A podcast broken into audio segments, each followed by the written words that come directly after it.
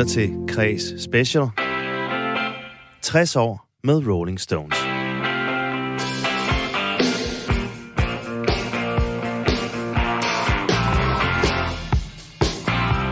Velkommen indenfor til det sidste afsnit i Radio 4 serie om The Rolling Stones, som vi laver i anledning af bandets 60-års jubilæum her i år. Et jubilæum, som Stones blandt andet selv fejrer ved at drage ud på en ny Europaturné til sommer, som desværre ikke kommer forbi Danmark, men rammer 13 andre byer rundt i Europa i juni og juli måned. Mit navn er Mikkel Falk Møller. Overfor mig der sidder min Stones medvært igennem hele denne her serie, Erik Jensen. Og velkommen tilbage, Erik. Tak skal du have, Mikkel. Vi har nu gennemgået 5 årtiers Stones-historie, men vi mangler altså stadig Stones i 10'erne, 2010'erne og starten også af 2020'erne, som vi skal i gang med nu her. Så skal vi altså også kigge på, hvad eftermælet må bliver for Rolling Stones, når eller hvis de engang holder op med at eksistere og rulle derude. I sidste afsnit, der sluttede vi af med at dvæle lidt over de her gigantiske megaturnéer, som Stones især øh, blev kendt for i 90'erne og 0'erne. Men øh, fra 2010'erne og frem, så er det faktisk slut med de her rigtig store, overlange stadionturnéer. Øh, de holder en pause på fem år, hvor de slet ikke spiller en eneste koncert fra 2007 til 2012. Og da de så vender tilbage for at spille koncerter igen, så er det sådan nogle meget mindre turnéer på sådan 14-18 koncerter i gangen øh, per år. Og det er en model, som de nu har kørt med i, øh, i 10 år. Udover det, er der så nogle ord eller overskrifter, som vi kan sætte på Stones i, øh, i 2010'erne og frem. Er der overhovedet mere at sige i historien om, om Rolling Stones? Der er jo altid masser at tale om med Rolling Stones. ja, det, det, godt, du, det, det er godt. Og hvad, og hvad er så det, hvis vi skal sætte nogle ord på det øh, i, de, i de nye årtier frem efter? Jamen altså, det er jo det her øh, kapløb med tiden, de er lidt ude i. Ikke? Altså, Charlie Watts er jo faldet fra, som vi kommer ind på senere. Mm-hmm. Men øh, for eksempel, og øh, altså, de andre er jo trods alt også øh, i en vis alder, hvor problemerne melder sig med, med helbredet og så videre. Ikke? Og øh, ja, det er det der kapløb. Hvor lang tid, øh, hvor lang tid kan den her kæmpestore maskine køre? Mm. Og så selvfølgelig er altså hele mytologien omkring Stones, og først og fremmest deres musik. Man bliver jo aldrig færdig med det. Mm. I sidste afsnit, der talte vi lidt om, at de var begyndt at kigge sig tilbage nu her, og der udkom altså kun et studiealbum med nye sange i, øh, i nullerne.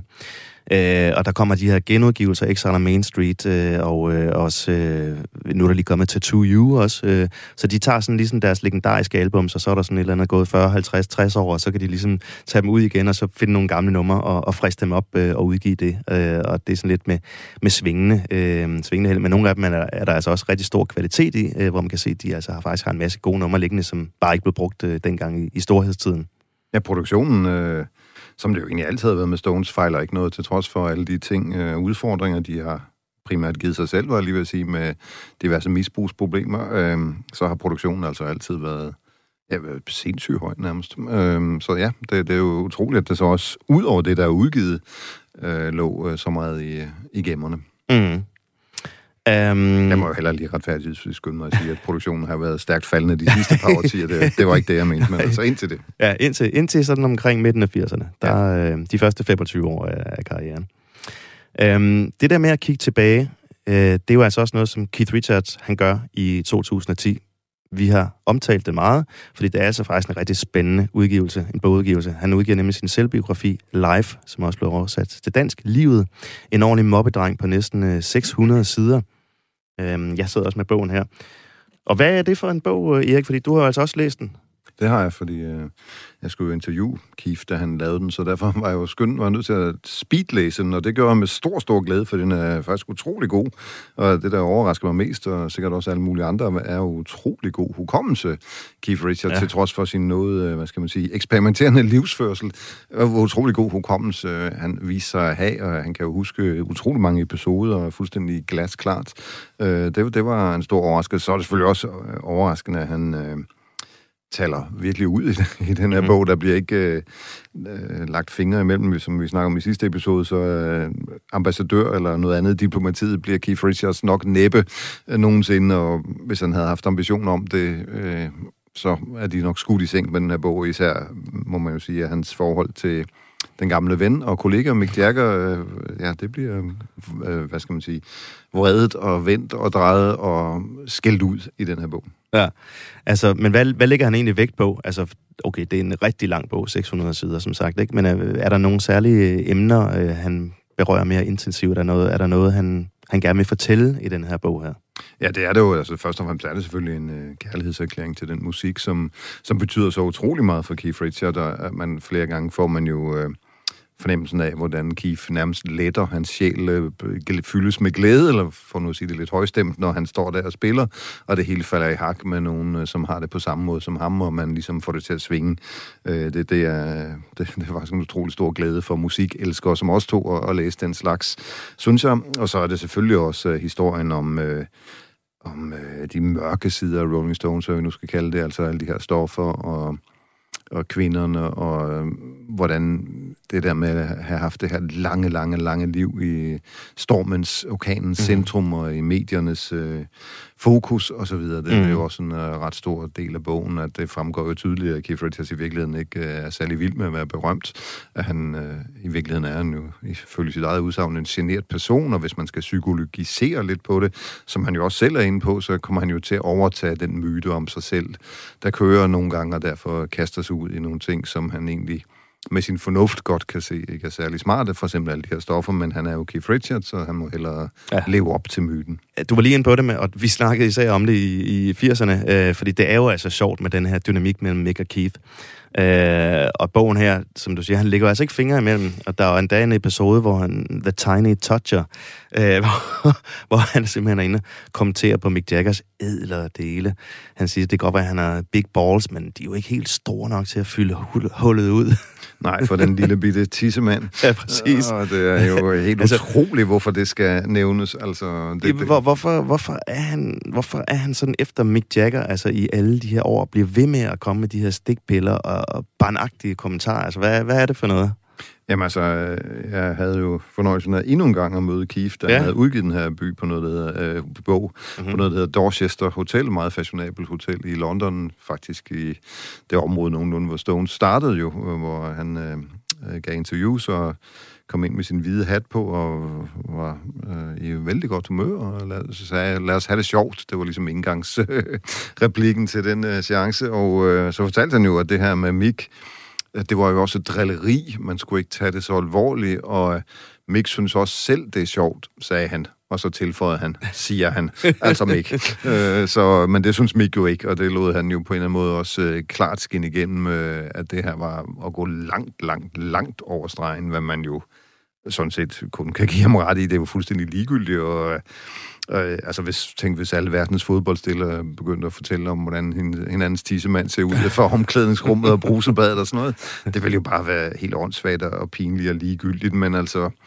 Keith har jo åbenbart et kæmpe mindreværkskompleks over for Mick, og det kan jo have sammen med det, du, du lige sagde før, at han jo lidt fortryder, at han valgte stofferne, mens Mick mm-hmm. valgte kvinderne som, øh, som sit drug. Øh, Favorite drug. Ja, ja. og øh, det, det skriver han jo faktisk også i bogen, at det kan da godt ærge ham, at han hele tiden var forstenet til at have, have nogen som helst fordel ud af at være kendis og alt mm. det her, øh, som Mick Jagger til gengæld benyttede mm-hmm, sig mm-hmm. voldsomt meget af, ifølge mytologien i hvert fald. Så, så øh, en vis bitterhed over det, og så selvfølgelig også en, øh, hvad skal man sige, øh, en misundelse og en ejerskab over Mick Jagger øh, jo er. Det er jo helt klassisk guitarist, sanger mm. ting i rock and roll historien det her, at du, du er sur på sangeren, som har rampelyset, og som heller ikke synes, at bandet ligesom er fint nok. Han skal ud og være solist og føre sig frem med unge øh, mennesker, som har mere tjek på tidens lyd, som om Jagger hele tiden antyder, at Rolling Stones er noget gammeldags, mm. en anachronisme, som han egentlig er lidt for god til. Mm-hmm. Det der med, øh, med Rolling Stones øh, og deres jubilæer, det begynder de jo virkelig sådan at, øh, at fejre stort nu her. Det er sådan... Det er første gang, det var der med 40 Licks, som vi snakkede om i, øh, i sidste afsnit her. Øh, men nu er de altså så 50 års øh, jubilæum. Men de har faktisk holdt en pause øh, i fem år.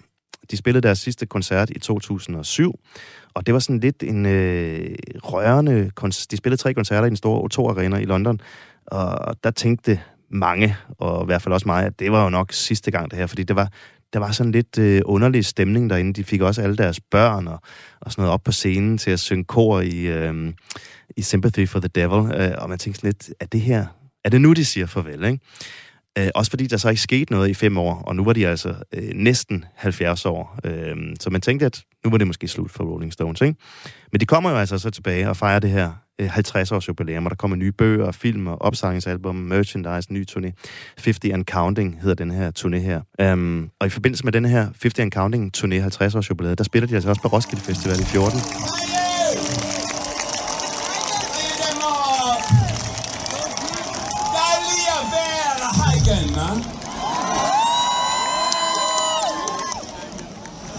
Vi har stolte over at spille den berømte Roskilde Festival for første gang.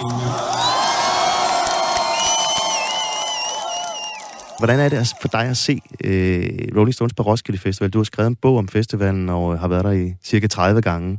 Ja, men altså, det var jo, kan man godt sige, en slags drøm, der gik i opfyldelse, fordi hvis du kan lide rockmusik, så, ja, så kommer der jo ikke nogen, der er større end Stones og skulle spille på den festival, som i hvert fald engang havde rock så som, som sin ryggrad, men mm-hmm. det har man jo ikke mere, men altså, det var alligevel sådan et signal om, at man godt var klar over, at der stadigvæk fandtes rock der i 2014 i hvert fald, ikke? Øhm, Ja, det er ikke den største Stones-koncert, jeg har sagt. Det blev set, det blev mere en, øh, en øh, folkefestagtig koncert, kan man sige, hvor man gerne vil også vidne selvfølgelig, at Roskilde Festivalens publikum er noget yngre end, ja. end medlemmerne af Rolling Stones i hvert fald. Ikke? Så, så der skulle sådan lidt fart over feltet, og det man, de startede jo faktisk virkelig dårligt. De kludrede jo rundt, og det, det var et sjældent ukoncentreret og fumle, fumlende spillende Stones, må man bare sige. Øh, det første halvdel af koncerten faktisk, hvor jeg tænkte, det her, det går jo virkelig af helvede til.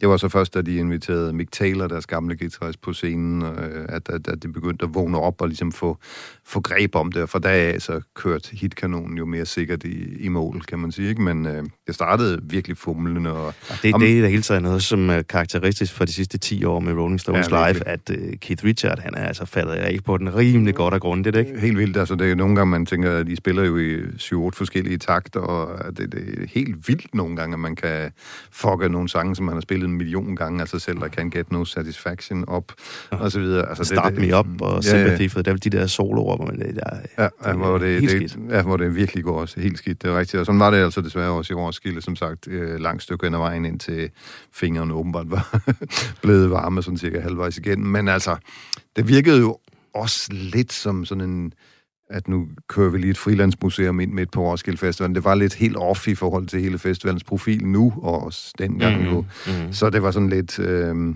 ja, det, det hang ikke rigtig helt sammen med festivalen. Et par år tidligere havde de jo Bruce Springsteen ind med The E Street Band. Ja. Det synes jeg gik meget bedre, fordi Bruce Springsteen jo også har den der indie-autenticitet mm. over sig, selvom han er en kæmpe stadion-rocker, så har han jo også det der From the Heart-agtige over, mm. mens Rolling Stones jo er blevet mere et kæmpe show, ikke? Og øhm, det ved jeg ikke helt, om det passede så super godt til Roskilde, men det var, det var en sjov idé, og mm. det var heller ikke nogen katastrofe på nogen måde. Det var jo også sjovt altså, at se dem på den scene, som øh, Roskilde Festivalen havde købt dem af i, i slutningen af 70'erne. Ja, nogen, som jeg, scene, noget, som jeg ikke engang er sikker på, at de helt selv var klar over, for Nej. var det slet ikke noget, der blev kommenteret. Nej. altså, der er jo ikke udkommet et eneste Rolling Stones studiealbum med nye numre øh, siden A Bigger Bang i, i 2005. Øh, og her i 10'erne, der udkommer der stadigvæk ikke noget. Øhm, men så i, øh, i 16, så, øh, så øh, er det faktisk... øh, de er faktisk i studiet for at prøve at lave et nyt album, men det fungerer ikke rigtigt, de nye sange. De, kan ikke helt, de ved ikke, hvilken vej de skal gå. Jeg tror ikke, de er nok materiale. Så står de og jammer lidt, og så kommer der faktisk et album ud af det. Og jeg har også vinylen her, som hedder Blue and Lonesome. Um, og det er jo altså et, der er de gået tilbage til at, at lave et rent coveralbum. Uh, er det interessant, eller hvad, kan det noget, det her album her? Det var et ledende spørgsmål. Ja, ja nej. Jeg, jeg var indrømme, at jeg, jeg var ikke så vild med det dengang, og jeg har aldrig helt forlidt mig med det. Jeg synes sgu, at det, det er desværre lidt tydeligt, at Stones ikke havde den smidighed, som de havde som unge, da de spillede lidt det samme repertoire. Det er jo egentlig tilbage til rødderne og til alle de her gamle Chicago Blues-numre, som det primært er op. Men ja, nej, jeg synes simpelthen ikke, at repertoireet er heller ikke så spændende. Man kan jo godt man kan jo godt høre, at øh, det ikke er repertoireet, de har gået så meget op i. Som du siger, så var det jo i studiet, og det blev indspillet på ganske få dage i Mark Knopflers studieøret. Mm-hmm. Øhm, men altså, det, det var ikke sådan, at man kan ikke indtryk, at de har stået og kælet for at tænkt, ah, men tage den. Altså, du ved, det er ligesom kommet fra hoften, har man indtryk af, ikke? Øh, der er selvfølgelig gode ting på den. Jeg synes jo først og fremmest, det er utrolig fed Mick Jagger-plade, var jeg lige vil sige. Det er jo mm-hmm. ham, der, der tegner øh, foretagendet, har utrolig fin form, og både med sin øh, mundharmonika, men også som sanger. Og det er jo lidt morsomt, når det nu er Keith, der hele tiden har kørt blues-mytologien ja, ja, af, og ja. han er ligesom den store bluesman, og Mick Jagger er den der pengemand og alt det der, ikke? Aristokraten. Men øh, så er det jo ret sjovt, at det faktisk er Jagger, der trækker bluesen hjem her her, synes jeg, hvis der er nogen, der gør det. Og Charlie Watts, som Ja. er i sit S her. Det er jo den her type musik, han øh, nu er på vej over i det jazzet, og han laver nogle rigtig fede ting med sine trommer rundt omkring på den her plade, synes jeg. Så det, det er meget dem, der holder dampen gående, Jack og, og Charlie Watts, Mm. synes jeg. Men generelt synes jeg, det var en skuffelse, og Mm. mm. desværre. I'm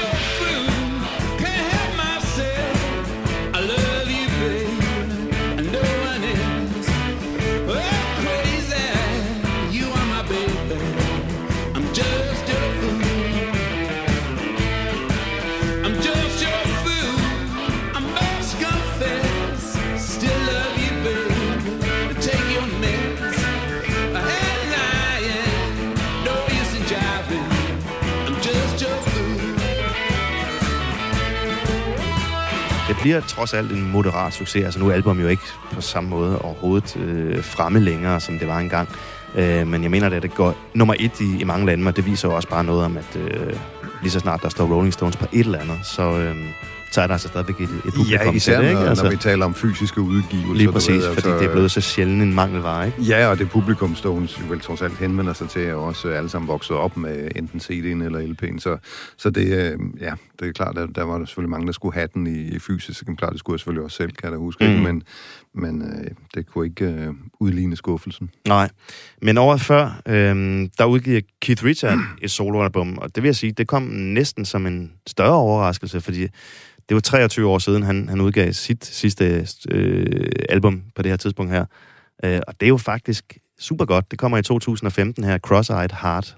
Øhm, skal vi snakke om det? Ja, jeg synes, at det, det er jo en plade, som måske ikke byder på så mange overraskelser. Det viser ligesom øh, rundt i Keiths katalog og inspirationskilder. Altså, der er rock, der er blues, der er country, der er lidt soul, der er lidt øh, reggae-antydninger.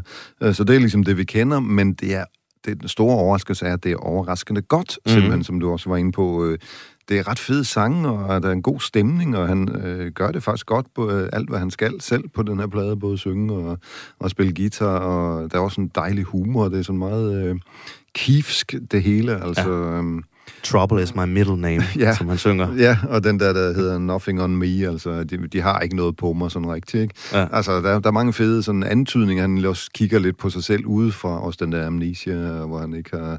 øh, Han kan ikke engang, han lavede ikke engang mærke til, at Titanic sank. Nej. altså, han ligesom, øh, du ved, lever helt i sit eget univers, som jeg også synes er... Han har, en, han har en utrolig befriende humor og, mm. og selvironi og sådan noget, Keith Richards, så det, det, det gør sig også gældende her. Og så synes jeg jo først og fremmest, selvom den hedder det her Cross-Eyed Heart, mm-hmm. øh, så har han jo virkelig et ægte kæmpe hjerte for musikken. Det kan man jo også bare høre på det her. Det er jo bare fordi, øh, han har lyst til at lave den. Det er jo ikke øh, noget, der skal blive et kæmpe hit eller noget som Mhm, mm, helst. mhm. Øh, og det er ligesom båret af nogle helt andre motiver end øh, Mick Jaggers soloplader, især den, den, den sidste, der kom i Ja, det forrige 2001, årti. Ja. Ja. Ja, det er jo så også øh, skægt, fordi jeg kan huske, vi kommenterede lidt på, øh, på deres pladecovers, øh, Mick Jagger og Keith Richards. Og i 80'erne og 90'erne, der var Keith jo denne her, altså rock and roll øh, outlaw der med nedbrændte smøg og island. Og nu ser han jo sådan lidt mere sundere ud faktisk, og han smiler jo sådan, og han har fået nye tænder også. Og, øh, Og der er ikke nogen cigaret i hånden, nej. ja, ja, det er der så, hvis man åbner, så, så er der nogle små. ja, ja så gør det igen, ja, klart. Men altså, ellers så er det jo sådan lidt, altså, sådan en, en øh, elder statesman. Og, øh, Ja, det, det er den- glæde, ikke? Altså, det er Jo. glæde over musikken, synes jeg. Det er det, han udtrykker. Hold da kæft, hvor er det fedt at have lavet det her. Og Ja. nu skal I bare lukke op for den her plade og høre den, og det kan man jo med god grund gøre. Just because you find yourself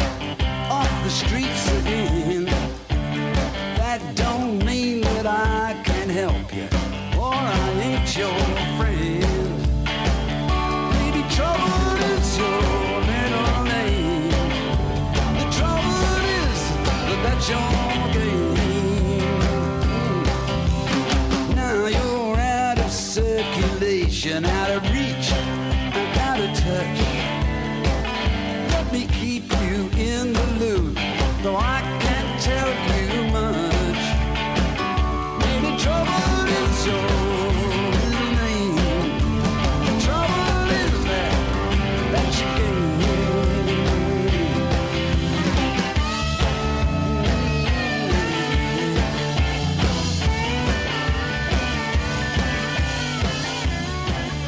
Mod, øh, mod slutningen af, af 2010'erne, så begynder jo helbredet jo altså virkelig for de alle, alle øh, fire Stones-medlemmer at, at svigte, ikke? Altså, øhm, de annoncerer en ny turné, der hedder No Filter. Øhm, og det, jeg ved ikke lige, hvorfor de kalder det den, det, fordi det er stort set bare den samme turné, som jeg lige har sagt. Men det er vel for at antyde uh, forskellen på Stones og ja. nutidens musik, at uh, det er ikke noget elektronisk, det er spillet uden sikkerhedsnet og alt det der på den, uh, det musik fra den gamle skole, spillet på den gammeldags måde, kan man vel sige. Ja, det er uden singback, og det er uden ja. playback, og det er uden uh, alt muligt andet der. Uh, men den spiller også på uh, navnet der, No Filter, altså at uh, med sociale medier, at uh, når man lægger ting ud, ah, det er uden filter, ikke? Uh, og og det er jo, altså, sceneshow var flot. Det er jo fire kæmpe store øh, skærme, som står og fylder hele scenen, så de er også gået lidt ind i øh, SoMe-tidsalderen, ikke? Absolut, ja. Øhm, men den her turné, den bliver altså afbrudt øh, rimelig mange gange og udskudt. Øh, Ronnie Wood, han, han øh, får faktisk lungekræft og skal i behandling for det. Øhm, Mick Jagger, han skal kunne hjælpe med at have en ny hjerteklap. Øh, der er en hjerteoperation, der skal overstås der. Øh, og Keith, øh, han har altså øh, de her problemer med gigt. Øh, han har sikkert også andre ting, som vi ikke er kommet frem i mediernes øh, søgelys. Øh, og det er så også kommet frem nu her i et helt nyt interview med Keith Richard, at allerede på det her tidspunkt her, der begynder Charlie Watts øh, også at skrænte. Øh, har faktisk fået øh, kraft igen. Øhm, så det er måske ikke så mærkeligt, fordi de er nu altså, godt op i, i midten af 70'erne, ikke? Jo, og livsstilen og, øh, taget betragtning. Livsstilen ikke mindst. Man jo sige, at, uh, selvom at ja. selv Keith jo på det her tidspunkt begyndte at lægge stilen drastisk om, og mm-hmm. droppede både spruten og smøgerne, så um, det var jo sent i livet at gøre det, kan man sige. Ja, og helt nyt interview, jeg lige læste, der, der spørger de selvfølgelig også, at om du har altså lagt cigaretterne på hylden, øh, og det siger han så, ja, det har jeg gjort i to år. Hvad, hvad gør du så sådan for substitute, altså som erstatning? Ah, så ryger jeg bare lidt mere weed.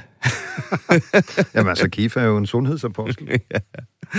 øhm, men altså, den her turné her, de kommer jo ud og spiller, øh, og det bliver jo altså også øh, nogle øh, faktisk ganske fine koncerter. De spiller i, øh, i Parken i København i oktober 2017. Øh, og nu har jeg lige et lille indslag, øh, som vi lige skal høre, øh, Erik, fordi altså, du har jo mødt Stones rigtig mange gange, men øh, jeg tvivler på, at du har prøvet at lære Mick Jagger dansk. Nej, den, øh, den øh, tvivl, tvivlsomme ære har jeg ikke haft. Nej, men det har øh, Lars Thomsen, dansk PR-agent, øh, som vi begge to kender, også i Stones øh, sammenhæng. Han har lige en historie, vi lige skal, vi skal lige lytte til nu her. Velkommen til dig, Lars Thomsen. Du er det, der hedder Senior Product Manager hos øh, Warner Music Danmark. Og du er fordi vi skal snakke om Rolling Stones og Mick Jagger. Og du har jo selv fulgt Rolling Stones i mange år og lavet PR for Stones og Mick Jagger i årenes løb gennem dit arbejde hos øh, Rolling Stones og Jaggers danske pladeselskaber. Men her i efteråret 2017, der skal Stones så til København for at give koncert i parken. Og her, der bliver du tilbudt en ganske særlig opgave. Og hvad er det for en opgave? Kan du lige fortælle lidt om det? Jamen, koncertarrangøren ringer øh, til mig og spørger, om øh, jeg vil hjælpe med at øh, hjælpe Mick Jagger med at lære dansk. Og tænker, okay, det er sgu da ret fedt, men øh, og, og de vil gerne have en, der ligesom er nede på jorden øh, og har erfaring, og ikke bare sådan bliver starstruck. Øh, og der... Og jeg har også og jeg har arbejdet med mange, mange udenlandske navne, ikke? så øh, jeg har sådan rimelig okay øh, styr på, øh, du ved, øh, at man er, men det er jo ganske almindelige mennesker, trods alt, selvom man sætter dem op på det højeste øh, pedestal eller et eller andet. Ikke? Og så øh, cyklede jeg sådan øh, langsomt, eller ind mod Dangleterre, hvor hvor Stones boer, og har altid boet, eller mange år har boet derinde. Jeg bare husker på vejen derind, ned og stå Kongensgade, tænker hvorfor fanden jeg begynder pludselig, fuck, øh, jeg skal ind og snakke med Mick Jagger, og jeg skal lære ham dansk. Øh, det går pludselig op for mig sådan, nu må jeg sgu ikke styre på cyklen, eller et eller andet, som var sådan fuldstændig åndssvagt, irrationel tanke, der var sådan, hvad fanden tænker du på det for? Pludselig begynder min, min hjerne at fucke lidt med mig og sige, slap af. Det er bare Mick Jagger. Eller er det, det er bare et menneske, eller sådan noget. men, men, men Lars, inden du kommer derind, jeg skal lige høre, altså fordi, hvad havde du fået at vide sådan mere præcist? Altså, det lyder jo som en lidt sådan, lidt skør, løs opgave. Altså, hvad har de sagt til dig sådan? Jamen, jeg tror, at øh, han gerne vil, øh, og det har han jo altid øh, mere eller mindre været, altså meget sådan, hvad sker der i de pågældende byer eller lande, jeg spiller i? Hvad rører sig? Hvad skal jeg vide? Øh, øh, og så videre. Også, så det er også meget det, om der var noget, han ligesom aktualitetsagtigt øh, kunne berøre eller snakke om, plus at nogle linjer, han lige vil gerne have lært på en eller anden måde. Øh, men ja, øh, så det var det, jeg sådan lidt måtte tage den derinde, når det var. Og øh, så kommer jeg ind, og øh, inden da, så skulle jeg skrive under på nogle papirer, om jeg ikke må fortælle om, hvad der sker derinde, eller hvad vi taler om, så, men jeg kan godt drible rundt om det på en måde, så Mhm. mm-hmm. jeg stadig overholder aftalen. Han hører det nok heller ikke. Øh, nej, nej, men øh, nej, nej, det, det er jo ikke, fordi der er noget sådan specielt, der skal øh, gemmes eller et eller andet, men, men anyway, øh, en meget øh, sød og venlig øh, Mick Jagger tager imod, og i den store svite, Mm-hmm. og så sætter vi os rundt om et bord, tror, vi er en 5-6 mennesker. Jeg sidder ved siden af ham, og øh, så tæller han sin telefon og stikker den hen til mig, for de der sætninger på dansk mm-hmm. øh, skal jeg så tale eller, og lære ham. Så han kan optage det. Så han kan optage det, så jeg kunne forestille mig, at til om aftenen der, han ligger på sin pude der og lytter til min stemme, tale på dansk, så han kan sidde og ligge og øve sig eller et eller andet. Det, var- det var sådan en syg tanke, jeg fik bagefter. Men også det der i, øh, i øh, at de rette sætte mig, at det hedder ikke, øh, du- skal udtale det sådan her, sådan, men, men han var rimelig åben, altså. Men, men altså, hvor- hvordan er det sådan at træde ind i det her lokale, og så sidder Mick Jagger der? Jeg ved godt, du har mødt ham tidligere og sådan noget der, men altså, hvordan øh, er det ikke sådan lidt øh, Jamen det gode i er jo, at, at han er jo nede på jorden, øh, ligesom mange andre sådan distinguerede ældre, eller sådan gentleman fra England, Bowie også. Altså nogle af de, nogle af de sødeste mennesker, og meget, og de respekterer, altså, der, der er ikke noget, øh, øh, på den måde føler man sig hurtigt øh, nede på jorden, og, og øh, velkommen og velmødt. Øh, og den session der, den tager jo halvanden time. Det, hvad, hvad, gjorde, hvad, altså, hvad gjorde det så? Det tager halvanden time, siger du, øh, hvor du sidder med Mick Jagger der, og hvad, øh, hvad sker der der? Ja, vi sidder og brainer op af hvad, lidt, hvad, hvad der skal siges, og ja, hvad der snakker, hvad der er aktuelle ting. Og på det tidspunkt var der jo desværre sådan en ret kedelig histo- historie med en ubåd. Øh, det var det eneste aktuelt på det tidspunkt, det synes jeg ikke, man skulle have Peter Madsen. hive frem. Ja. Historien. Altså, der var ikke sådan nogle øh, deciderede aktuelle situationer, der var sådan, man ligesom føler, man kunne bruge. Men vi brainede rundt på, øh, hvad der skulle siges, af, og selvfølgelig alle de der øh, de normale ting, der mange tak, eller velkommen, eller jeg kan ikke lige huske detaljerne, men der var en, øh, som er citeret i politikken, og derfor kan jeg også godt sige det. Altså, det var den med, at øh, øh, de var taget ud til Christiania og spist hindbærsnitter og røget en joint og var kørt tilbage igen. Øh, og jeg blev kimet ned dagen efter af, af dagbladet, der ville, der ville høre mere om den der øh, bager.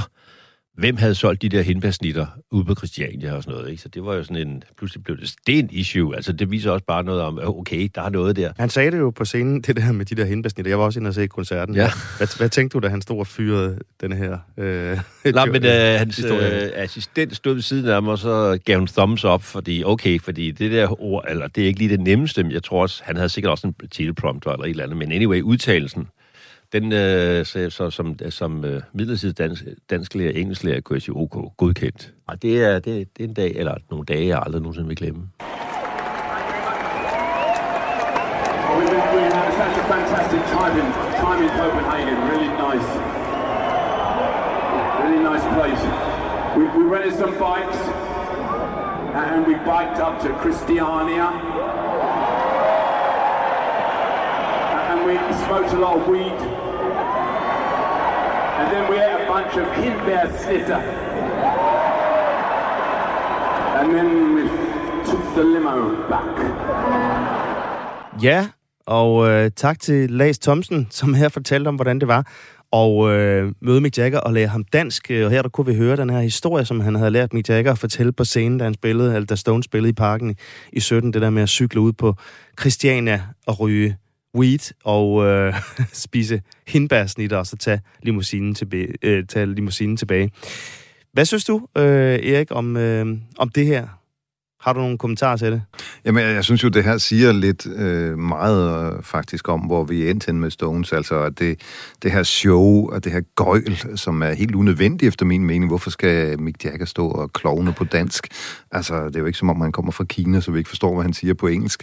Det er ligesom øh, ud af tiden på en eller anden måde, synes jeg. Det, det, jeg synes faktisk, det er et lidt åndssvagt signal. og øh, Det bliver sådan noget som om man nu er i et Las Vegas-show, mm-hmm. og Tom Jones, den gamle Tom Jones, ikke den store kunstner Tom Jones, som Gud hjælpe mig, jeg tror frem her i moden alder, mm-hmm. men det bliver sådan lidt øh, tilbage til trusetyven Tom, eller Mick, kan vi jo også kalde ham, ikke? Ja. Ja. Det, det er sådan en underlig læflen for, for det danske publikum i det her tilfælde, som om, at vi ikke øh, taler dansk i Danmark. Øh, eller undskyld, taler engelsk, mhm, mm-hmm, mhm. og ikke forstår, hvad han siger. Jeg synes, det, det, det, det er komisk på den dårlige måde. Mm-hmm. Men det nyder han jo åbenbart, det her. Og, Han gjorde det jo og også på selv- Roskilde Festivalen, hvor det jo forekom endnu mere komisk, synes jeg, ikke? Altså, men ja. Det, det er jo åbenbart med til at, for ham at give mening med, med showet Ja, man her. kan vel altså. sige, at hvis det er også sådan en intellektuel øvelse for at holde ja, pæren Mhm, mm-hmm, frisk. mhm. Mm-hmm. Jeg så ham på den her turné kun i Hamburg, hvor han jo så forsøgte sig på tysk også og sådan noget. Ikke? Og hvis det, hvis det er det, der skal til for Ja. at holde sig frisk, så er det jo fint nok, men jeg synes, det er noget pjat. Øhm, vi er ved at nå sådan øh, til vejs ende i den her lange, nærmest nu uendelige odyssé om, øh, om Rolling Stones. Vi har gennemgået seks årtier.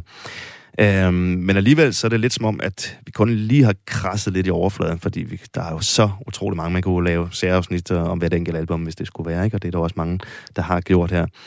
Øhm, men inden øh, at øh, vi skal slutte og, og drage videre i, øh, i manesen her, så sker der jo det meget triste, at øh, trommeslageren Charlie Watts, han, øh, han dør ganske pludseligt i august 2020, kun få uger inden at Stone skal ud på endnu en udgave af den her No Filter turné.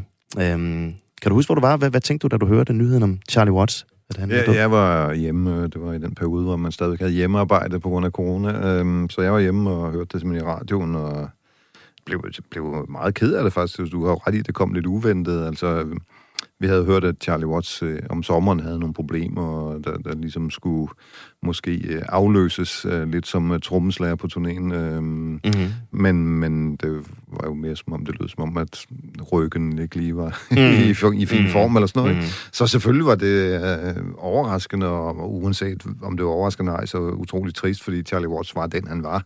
Altså, den er gentleman's gentleman. Ja. Øh, jeg har også, som, som øh, har fremgået af vores program, og mødt ham mange gange, og øh, og virkelig sat pris på hans selskab også, og øh, selvfølgelig en, øh, en skoledannende, stildannende trommeslager. Man siger jo altid, for nu at sammenligne med Beatles, at uh, Ringo Starr var sådan lidt klovnen i Beatles, og han var ikke nogen særlig god trommeslager, men den går jo virkelig ikke med Stones. Der må man jo bare sige, at hold da kæft, en, uh, en trommeslager har siddet der i alle de år. Uh, han kunne så meget mere, end man måske lige uh, blev klar over, og hvor, hvor vigtig han også var for hele lydbilledet i Stones, og selvfølgelig også for det visuelle med sine utrolig elegante jakkesæt, Mhm. mm-hmm. uh, de skræddersyede jakkesæt, hele den fremtoning, altså en mand, der har en kæmpe bilsamling af gamle, flotte biler hjemme på godset, uden at have kørekort og så videre. Altså stil ja. var virkelig meget for Og vædeløbsheste. Det kan også meget op i. Ja.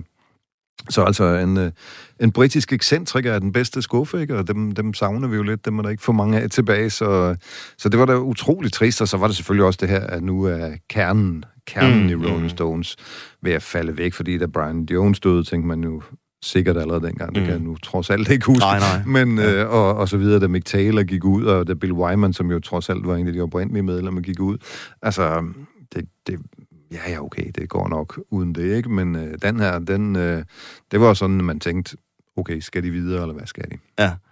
Altså, og da, han var nok også den, øh, den sidste, altså, som man ligesom vil tro, vil, altså, han, han, man vil nok tro, at Charlie Watts vil overleve de andre, trods alt, på grund af, at han netop ikke har levet sådan et, øh, den her livsstil, som de andre medlemmer har. Nej, altså slet ikke. Øh, han har selvfølgelig også haft sine problemer, både med, han var meget glad for cognac, jo, og, øh, og kom jo også, som vi har snakket om i tidligere afsnit, lidt sent, så fik han lige pludselig, skulle han også prøve at, at være Ja. heroin-junkie, ikke? Øh, men det kom han jo relativt hurtigt ud af, og, og gik Mm. videre, og har jo gift med den samme kvinde hele sit liv, og alt det der, ikke? Øhm, og kedede sig jo på turnerende, fordi han netop ikke gad at dyrke nogle af de der stimulanser og så videre. Så, øh, så klart, det, det sundeste medlem af, af Rolling Stones, og man jo også øh, pulsen i det her band mm-hmm, på Mhm, den måde, mhm. som øh, Keith Richards faktisk flere gange har sagt til mig, uden Charlie Watts, så var der ikke noget Rolling Nej. Stones. Så derfor måtte man jo også sige, at det var fair nok at tænke, jamen, det er der så åbenbart ikke længere.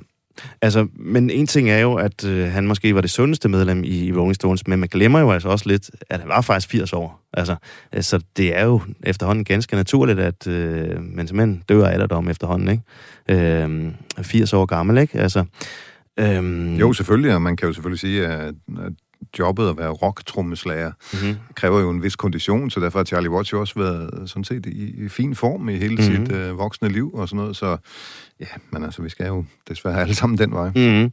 Men det der med, ja, det der med alderen igen, altså, det er lidt som om, for mig i hvert fald, så var det også sådan lidt, jamen altså, de kan jo ikke, de kan jo ikke dø, de her, fordi man har det her billede af, man glemmer simpelthen, hvor gamle de faktisk er, ikke? Altså, at øh, jeg har i hvert fald et billede af dem inde i hovedet, at de er altid de her sådan forholdsvis øh, unge øh, rockstjerner, der står der og dødelige på scenen, ikke? Jo, altså, men der må jeg nok indrømme, at der har jeg nok trods alt set mere realistisk på det end dig, fordi øh, de er jo nået en vis alder, og som vi har sagt mange gange, så har livsstilen måske ikke været den aller, øh, hvad skal man sige, sundeste og så videre, ikke? Så, så nej, det er på den måde måske ikke så overraskende, at, øh, at det her Mm. vil jo ske. Selv Keith Richards har jo sikkert en udløbsdato, måske.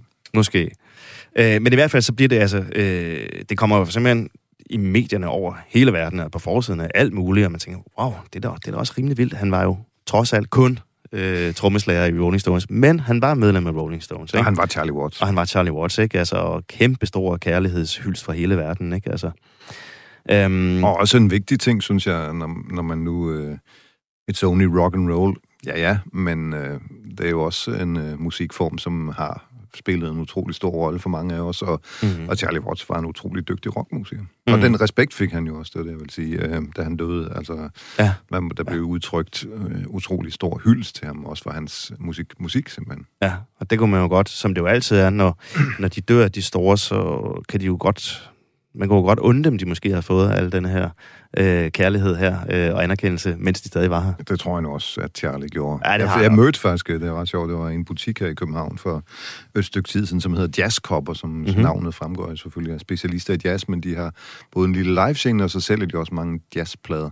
Der var Charlie Watts kommet spangulerende ind en dag, øh, da han var her i København, og købte simpelthen utrolig mange plader, og havde så ikke... Øh, øh, penge på sig, så han måtte, øh, og hans dankort eller hans visakort virkede ikke, så han måtte gå ud i en eller anden automat og komme tilbage og betale sine plader og talte høfligt med alle menneskerne, som var i den der butik. Så det, er jo også, det siger jo også noget om både Rolling Stones og selvfølgelig Charlie Watts, men at man ikke skal glemme, når vi nu fortæller den her store mytologiske historie om Stones, Mm, mm. at det er musik, det handler om, og det er jo også derfor, at det stadigvæk er interessant for dem at spille musikken, og for os at gå ud og høre den, at de er virkelig musik, Ja. og musikmennesker. Ja. For, øh, inde bag ved hele den her Ja, det, det, det er godt lige at, at slå det fast. Det kan man godt glemme i alt det her. det tror jeg. Øhm, men altså, det bliver jo altså ikke, det bliver jo altså ikke afslutningen på Rolling Stones. Altså, og det ved jeg ikke, øh, hvad man så skal synes om. Blev du skuffet over, at de ikke sagde, okay, nu trækker vi endelig stikket? Nej, jeg tror, jeg var lidt for ligeglad for at sige det lige ud, fordi Stones har jo på en eller anden måde udspillet sin kunstneriske rolle, det er der vist ingen tvivl om. Jeg tror, vi alle sammen drømmer om, at der kunne komme øh, et rigtig godt afslutningsalbum eller sådan noget, ikke? Men øh, det må de jo selv om, altså, hvis de, altså det er jo et show, ikke? Og Mm folk, der deltager i et show, kan man skifte ud, og selvom de endda er øh, founding members og Charlie Watts og alt muligt, så er det åbenbart ikke øh, værre end det. Og man kan jo selvfølgelig sige, at øh, rapporterne fra USA, anmeldelserne af de her koncerter, de har spillet med Steve Jordan på trommer, Mm. siger jo, at det er godt, at det Mm. mm. faktisk er bedre, fordi der sker jo nogle gange selvfølgelig et eller andet, en energi, der forrykker sig, eller kommer på en anden måde, øh, når man skifter medlemmer ud. Ikke? Oh. Så nej, nej, det, det synes jeg sådan set er okay. Selvom, det, selvom, selvom øh, medlemmet har været med i 58 år. Ja, men altså, øh, ja, det, det er jo rigtigt. Øh, og i den sammenhæng kan man jo godt, uden at det skal misforstås, sige, at Charlie Watts trods alt bare var trommeslageren. Altså uden Mick eller Keith, så der stopper festen. Altså, Mm. mm. Man kan selvfølgelig godt forestille sig, hvis Keith Richards ikke er i stand til at spille med, at Mick Jagger af en eller anden underlig grund skulle få lyst til at turnere videre med øh, Mick Jagger and the Rolling Stones, Ja, ja, eller som ja, ja, ja. ja. tåbeligt, men det tror jeg ikke kommer til at ske, trods alt. Nej, man, Øh, man ved jo aldrig. Men øh, jeg, jeg, inden vi taler videre om, om den slags ting, der lige runder fremtiden, øh, hypotetisk set om Rolling Stones, så lad os lige se et lille klip her fra den første koncert, som de lavede uden Charlie Watts øh, sidste efterår i, øh, i USA. It's great to be back playing. It's great to be back on the big stage. I tell you, the first show. This is the first show of that of that tour, and they're real. real so, so it's great to be doing it here. So it's great to be doing it here, and uh, I just want to say to you all that it's really quite emotional seeing those seeing those pictures of Charlie up on the screen. This is our this is our first tour that we've ever done without him. So I, I think all the stuff and reaction, the reaction from you guys and all the things that you've said and we've heard from you has been really touching. And I want to thank you very much for all your wishes and we all miss Charlie so much uh, on, on the stage and, off the stage. And, and we'd like to dedicate this tour to Charlie. So it's to you, Charlie!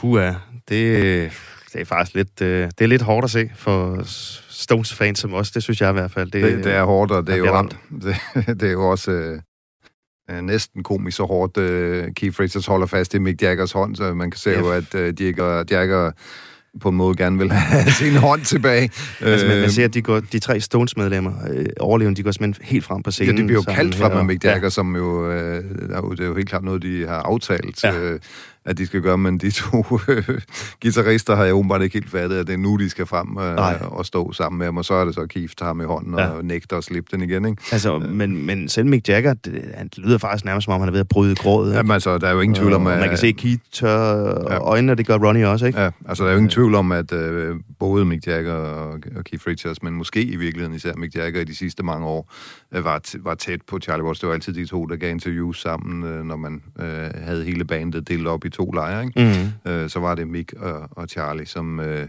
som også var de to elegantier med, med lidt Mm. øh, god sm- smag i- og stil i tøjet og alt det der, øh, og, og interesser for den slags. Øh, hvorimod de to guitarister var sådan gadedrenge, ikke? Jo. Øh, så er ingen tvivl om, at det, det, det er gået ind på Jagger. Det kan man jo faktisk virkelig tydeligt mærke. Så Ja. ja. hvis nogen har syntes, at Mick Jagger var en kold, beregnende fisk, så bliver det jo lidt dementeret her i hvert fald. Og nu hvor vi sidder og ser det, det slår mig også, øh, hua, de er altså også blevet gamle, ikke? Jo, det man må sige, når du ser Keith Richards nu om dagen, der har også øh, været andre koncertklip, øh, den her solo-ting, han lavede i, i New York for nylig. Ja, ja. Øhm, altså, ja, han er ældet.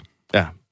Jamen, og også, også de andre, og det, man Ja. kunne se sorgen, ikke? Så den Jo, ligesom er jo. skyllet lidt ind Jo, over altså det er selvfølgelig også vildt, altså så lille en arbejdsplads med kun fire medarbejdere, hvis du tager ja. kernen i firmaet, eller hvad man nu skal kalde det, ikke? så er det selvfølgelig klart, efter den første turné nogensinde mm. uden. Charlie Watts med Rolling Stones, det er jo vildt. Mm.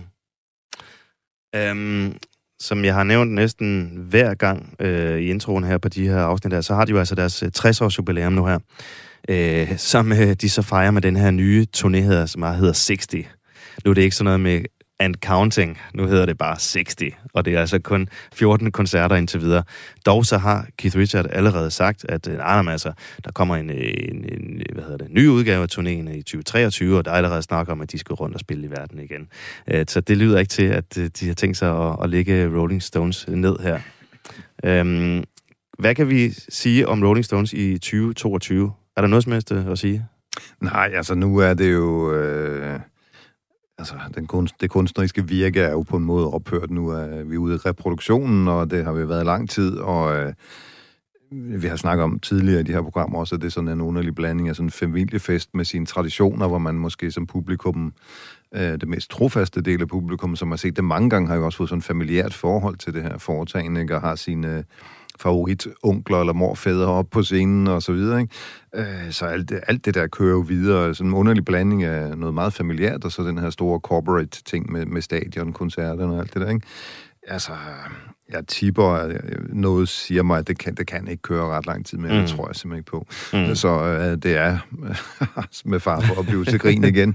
Øh, nok ved at være sidste udkald, hvis man vil opleve det her. Ikke? Jo. Jeg må så indrømme personligt, jeg har måske fået nok. Altså, jeg tror ikke, jeg behøver at se flere koncerter. Jeg ved, du har det lidt anderledes. Men... Jamen, det skulle jeg nemlig også spørge dig om. Altså, hvordan har du det med, at øh, der bliver annonceret den her 60-års øh, jubilæumsturné? Altså, skal du overhovedet ud og se det, eller hvordan? Nej, det er, egentlig ikke, øh, det er egentlig ikke min tanke. Jeg kan huske, jeg var der i Hamburg i 2017, og sådan set synes, det var en meget okay koncert, men heller ikke mere end det. Og der tænkte jeg, nu tror jeg faktisk ikke, øh, at jeg rigtig behøver det her mere. Ikke? Mm-hmm. Så øh, nej, altså, jeg, jeg synes, det har været for meget reproduktion og for, for lidt udfordrende, og det tror jeg nu også, fordi de er blevet så gamle, at det vil være vanvittigt at forestille sig, at de begynder at udfordre mm. med at lave en, øh, en crazy vild øh, setliste med, med en hel masse, øh, hvad skal man sige, gemte, Ja. gemte godbidder fra sangkisten, ikke? Det, det tror jeg ikke på. Nej.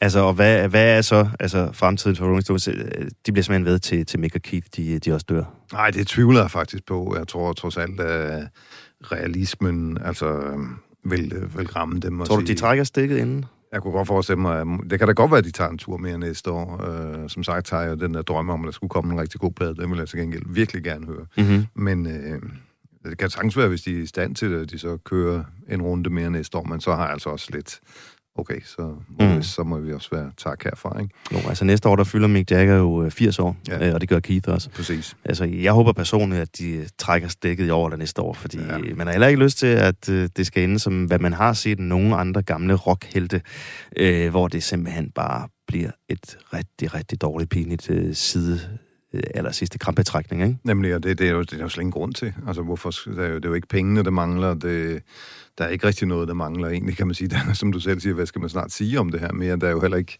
mere, de selv kan sige, havde nær sagt, eller gøre, som øh, vil ændre noget i den store fortælling. Mm. Øh, andet end at blive ved og ved og ved. Og, jeg mener, Mm. det er vel ikke så strengt nødvendigt, når man er kommet i den alder. Nej. Medmindre man keder sig utrolig meget, når man kommer hjem. Altså, Charlie Watts var jo den, der har fortalt om det her.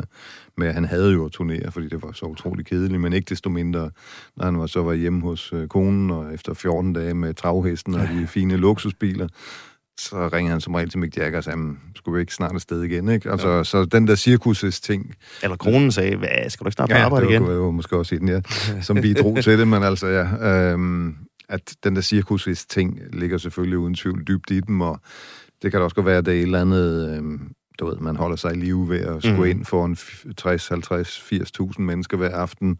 Mm. Øh, det er selvfølgelig uanset hvad øh, en prøve, ikke? Altså, Mhm. så, som kan få adrenalinen op og, og køre. Vi har jo set, med, nu er der jo rigtig mange af de store rockstjerner, eller hvad vi skal kalde dem, som er faldet bort her de senere år, fordi mm. mange af dem jo slog igennem der i 60'erne og 70'erne. David Bowie for eksempel. Ja, Lou Som- Reed, som du nævnte. Lou Reed øh, og Leonard Cohen, som Mm. både Leonard Cohen og David Bowie skulle lige nå at lave en sidste plade. Og Kim Larsen, for nu at tage et dansk Ja, eksempel, ja. skulle lige på den her sidste turné, selvom han godt vidste, at øh, dagene var talt. Ikke?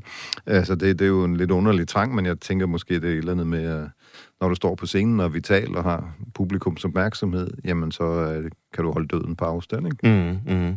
Men altså indeni, så føler alle mennesker sig jo også unge, ikke? Altså, øh, og jeg tror da, især Mick Jagger og Ronnie Wood, øh, de betragter sig jo ikke som nogle ældre øh, herrer. Altså, de har jo også øh, unge børn. Altså, Ronnie Wood, han blev tvillingefar i en alder af 69, og Mick Jagger fik sin sidste, sin sidste søndag, han var 73, ikke? Øhm, han har, han har øh, hvad hedder det, et, et oldebarn, som er ældre end hans yngste søn, ikke? Øh, så det hele er jo sådan lidt skørt med hensyn til det her. Øhm, så jeg tænker, at øhm, de har da bare lyst til at, at blive ved. De har det jo sjovt, og de har helbred til det stadigvæk øh, nogenlunde der.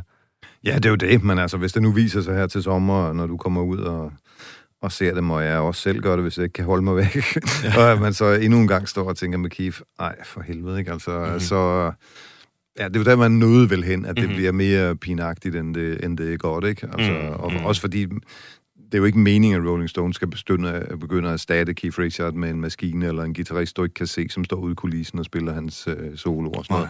Det vil være, det vil være trist, ikke? Så, øhm, så der, der håber jeg virkelig ikke, at vi skal hen.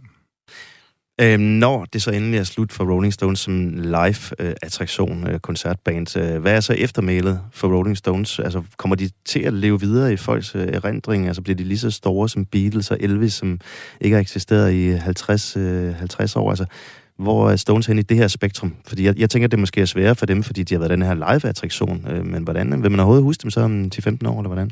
Ja, det, det tror jeg, fordi at der, der er trods alt så mange gode sange, øh, som også har spillet en rolle i alle mulige andre sammenhæng, film for eksempel, og blevet brugt i mange andre mediesammenhæng og så videre, som, som står som altså, repræsentanter for en tid, og så længe man gider beskæftige sig med 60'erne og 70'erne for eksempel, især 60'erne måske, fordi ungdomsoprøret fandt sted der, og Rolling Stones jo også spillede en stor rolle i det, og så videre, så tror jeg altså helt sikkert, at øh, de her sange vil stå, og dermed også... Øh, i hvert fald så langt som jeg lige kan tænke frem, at den her rock and roll mytologi, selvom rockmusik selvfølgelig stadig findes, men jo slet, slet, slet ikke har den definerende rolle, som den havde for 10-20 år siden, øh, så, så øh, er der jo stadigvæk øh, Mm. nogen, som kan lide rockmusik, og de, altså hvis du vil mindes om, hvad rockmusik er, så er det jo bare at sætte et eller andet med Rolling Stones på i radioen, eller hjemme hos dig selv, eller hvad ved jeg. Ja. Så altså, ja, det tror jeg, altså også fordi mytologien er så stor. Mm-hmm. Altså sådan en person som Mick Jagger, altså, det er jo altså nogle af planeten Jordens mest kendte mennesker, vi taler om, ikke?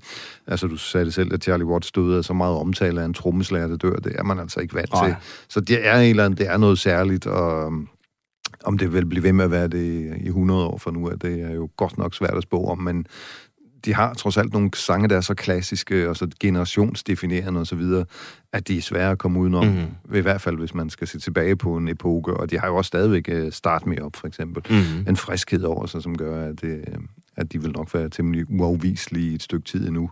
Og de Hvis- har også deres berømte logo med tungen. for eksempel, altså, som jo også vil øh, blive hængende helt sikkert og slaske ja. hen over kommende generationer. Det tror jeg, men altså, det er klart, at hele, hvad skal man sige, den levende mytologi omkring Rolling Stones, så længe de selv er her og går ud og spiller, og det der, den vil selvfølgelig forsvinde, men altså, det er jo også lang tid siden Beatles holdt op med at eksistere, mm. mm, mm. og Elvis endnu længere tid. Han, Men dør rocken så også øh, med Rolling Stones? Ja, det, det tror jeg i hvert fald, øh, medmindre der sker et eller andet helt vildt snart, at der kommer en, et udbrud af raseri i, i ungdommen, og man får lyst til at fyre den af med, med fuld energi med det her, men det er sygt svært at se, hvor det skulle komme fra. Erik, aller sidste ting her, inden vi lukker ned for, for Rolling Stones eventyret her. Altså, de har jo, og du har gentaget det rigtig mange gange, at det først og fremmest, eller måske til allersidst, så er det altså musikken, der kommer til at stå som noget af, af det største for Rolling Stones, selvom de har alt det her kæmpe store, øh, megalomane øh, live-karriere og, øh, og alt det her glimmer og, og hvad, hvad der ellers findes omkring Rolling Stones. Hvis du skal vælge sådan øh, ud fra bagkatalogen de fem største udgivelser fra Rolling Stones, øh, hvor er vi så hen der? Hvad er det for nogen? Ja, det er selvfølgelig så en, en helt, helt personlig øh, liste, hvor der ikke er skælet til hverken, øh, hvor mange gode anmeldelser man har fået, eller hvor stor salg man har haft. Men det vil være for min del Sticky Fingers som nummer et, Some Girls som nummer to, Aftermath, her skal vi helt tilbage til 60'erne, på tredjepladsen, A Bigger Bang på fjerdepladsen, og Exile on Main Street på femtepladsen. Den når lige at snige sig ind. Mm-hmm. Sådan, så er der i hvert fald noget at gå videre med. Ja, jeg vil også høre dine. Vi har nogle af de samme på min liste, men øh, jeg tror, jeg er sådan lidt... Øh, jeg, kan, jeg kan faktisk bedre lide sådan lidt øh, senere produktion. Øh, jeg har faktisk Tattoo You som nummer et, og Some Girls som øh, nummer to. Og så det her livealbum fra øh, 90'erne Stripped, øh, akustiske øh, liveudgave. Og så, ja, Sticky Fingers. Øh, og så øh, 40 Legs øh, opsamling med, med fire nye numre på. Og det er jo sådan lidt, altså, jeg tror også, det kommer an på, hvornår man er kommet ind i Stones, og hvilke perioder man har, man har hørt dem, og det jo, hænger jo også sammen med ens eget liv, ikke? hvor man har været henne der, og, og hvad der har tændt en.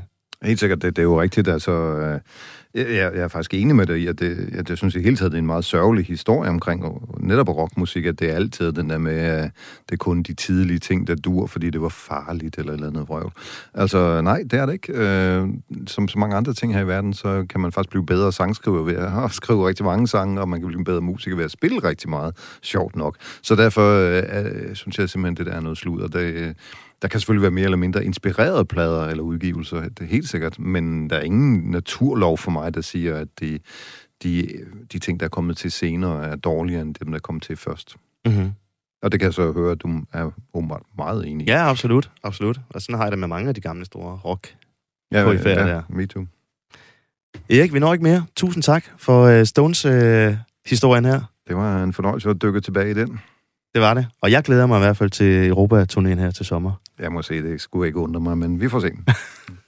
Og det er det altså aller sidste afsnit i Radio 4 serie om The Rolling Stones 60 år med Rolling Stones. Rigtig mange tak til Erik Jensen for at være med i samtlige seks af de her afsnit her. Mit navn er Mikkel Falk Møller, og inden at vi lukker helt ned, så kan vi lige lytte lidt til den single, som Rolling Stones udgav i 2020, der hedder Living in a Ghost Town. Tak for, at du har lyttet med.